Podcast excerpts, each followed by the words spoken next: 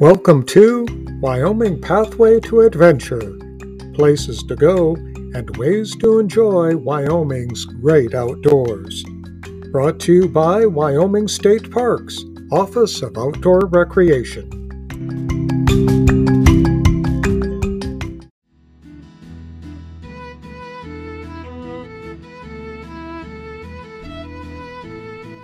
Do you ever find yourself sitting there and thinking about what to do in the winter? Maybe you are intimidated by snow sports. Now, if I can just get the hang of these skinny skis. Whoa, I'm going downhill fast. I can't stop. I can't stop.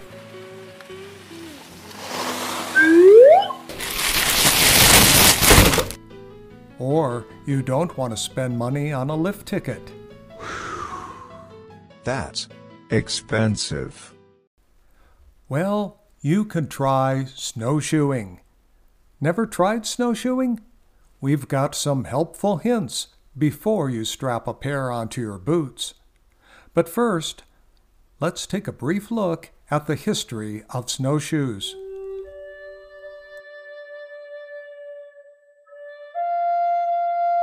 The earliest version of a snowshoe is called the shoe ski. And it was made out of wood as early as 4000 BC in Central Asia. These were most likely how people traveled over the Bering Land Bridge. Over time, natives of North America adapted their designs of early snowshoes based on many factors like the terrain and their trip length. Today, there is a large selection of snowshoes to choose from. There is a large selection out there. So, how do you choose the right snowshoe for your trip?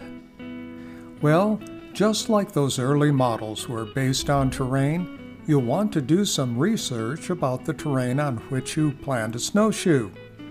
Is it all flat? Are there mostly rolling hills? Or will there be steeper, mountainous terrain? If you plan to visit an area that is all flat, Consider snowshoes with simple bindings, no lift in the heel, and do not provide much traction. These will usually be the less expensive models. When heading out toward a hilling area or one with a rolling terrain, the snowshoes for your trip should have some more traction, adjustable bindings, and you may want a pair with some heel lift. These will likely be the average priced models. Now, if you really want to go for it and get a big workout, mountain terrain snowshoes will be able to handle ice with a high traction crampon design, complex bindings, and steep slope heel lift capability. These will be the priciest snowshoes. There are other factors to consider besides the terrain. The weight of you and your pack determines which size snowshoe you will need. In addition, trekking through fluffier snow requires a larger snowshoe, whereas you can get away with a smaller snowshoe in packed snow. What are you planning to do on your trip? If your trip includes snowshoeing to get to a spot for some skiing or snowboarding, you might consider the weight and foldability of the snowshoes so you can easily carry them on a pack for long distances. If you like to go fast and you want to keep the snowshoes on during your trip, there are running snowshoes that are made lighter and narrower for speed. It is common for snowshoers to use trekking or ski poles as they can help with balance and support. Just make sure you find a wide enough basket for snow.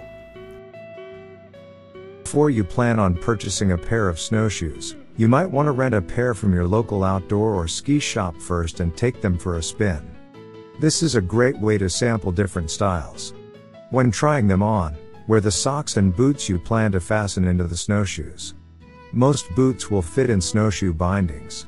We recommend a sturdy, waterproof hiking boot with ankle support that you can hike long distances in. Gaiters are a great way to keep your feet dry on longer trips, so snow doesn't get in your boots. Once you pick some snowshoes, you'll need to get comfortable walking around in them. They are much larger than your feet, so they can be tricky the first few times. Trekking on a steeper slope can be difficult for beginners. When walking straight uphill, kick the ball of your foot into the snow, or try walking up switchback style while you lean toward the uphill.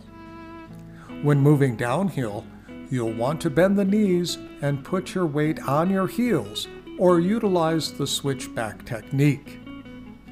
If you fall, you should lean upslope so you can get back up easier, avoiding a downhill tumble.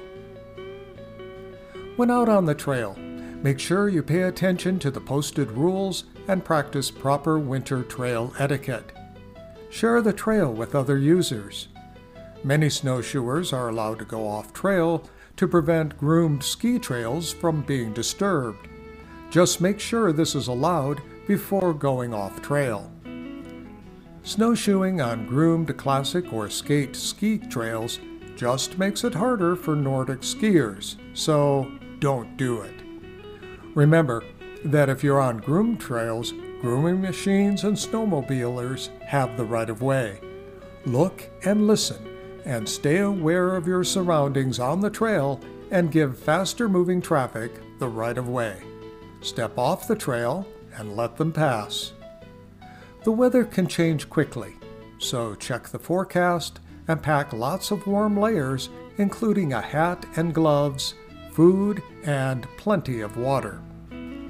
Prepare yourself before you go into the backcountry by reading up on winter hazards and avalanche safety. Each person should bring their own avalanche beacon, probe, and shovel. You'll also want to bring a GPS or a map and compass. No matter where you snowshoe, always let someone know where you will be before you go out and let them know what time you plan to be back. Whether you snowshoe through town to get to the grocery store after a storm, or you decide to trek a remote area, you are sure to get some great aerobic exercise and enjoy the winter outdoors, minus the post holing. Stay safe, adventure responsibly, and happy snowshoeing in the winter wonderland we call Wyoming.